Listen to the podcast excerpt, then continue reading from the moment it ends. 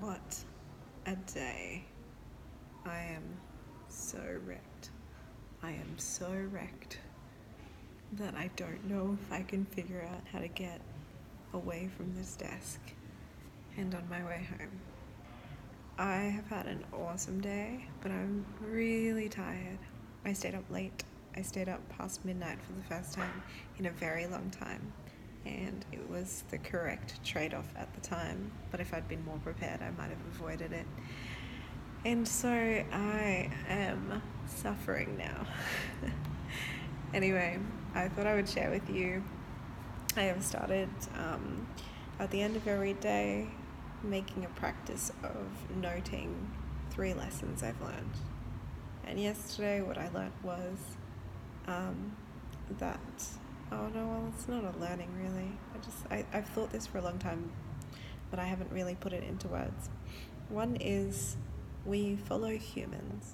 We don't follow brands anymore, we follow humans. So because of that, we should all create. We all have something to say. The other one is we're all giggers now. I know the gig economy is a thing, but also careers change very, very quickly. Safety doesn't really exist even in big companies. We're all part of the gig economy and it's moving that way too. So, like, figure out how to surf it now while it's a choice than be forced into it later, is what I reckon. And maybe I'm wrong. Maybe I am thinking it's coming a lot faster than it actually is, but I just, I got this feeling hey, um, and then the third thing that I wrote down is take moments where you can get them.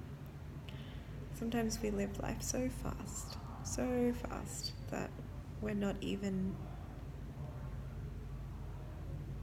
living it as it's happening to us. And uh, I got reminded of that by a good friend of mine. And also, you know, Sometimes it is the unplanned meals, the little conversations you hadn't prepared for. Those are the things that really make the biggest difference. It was a day, and today was also a day. I hope you're doing really well. Um, I I don't know if I'm delirious, but like right now, I am just so grateful for how how life is. I hope you have things to be grateful for. Have a wonderful weekend. I'll talk to you tomorrow.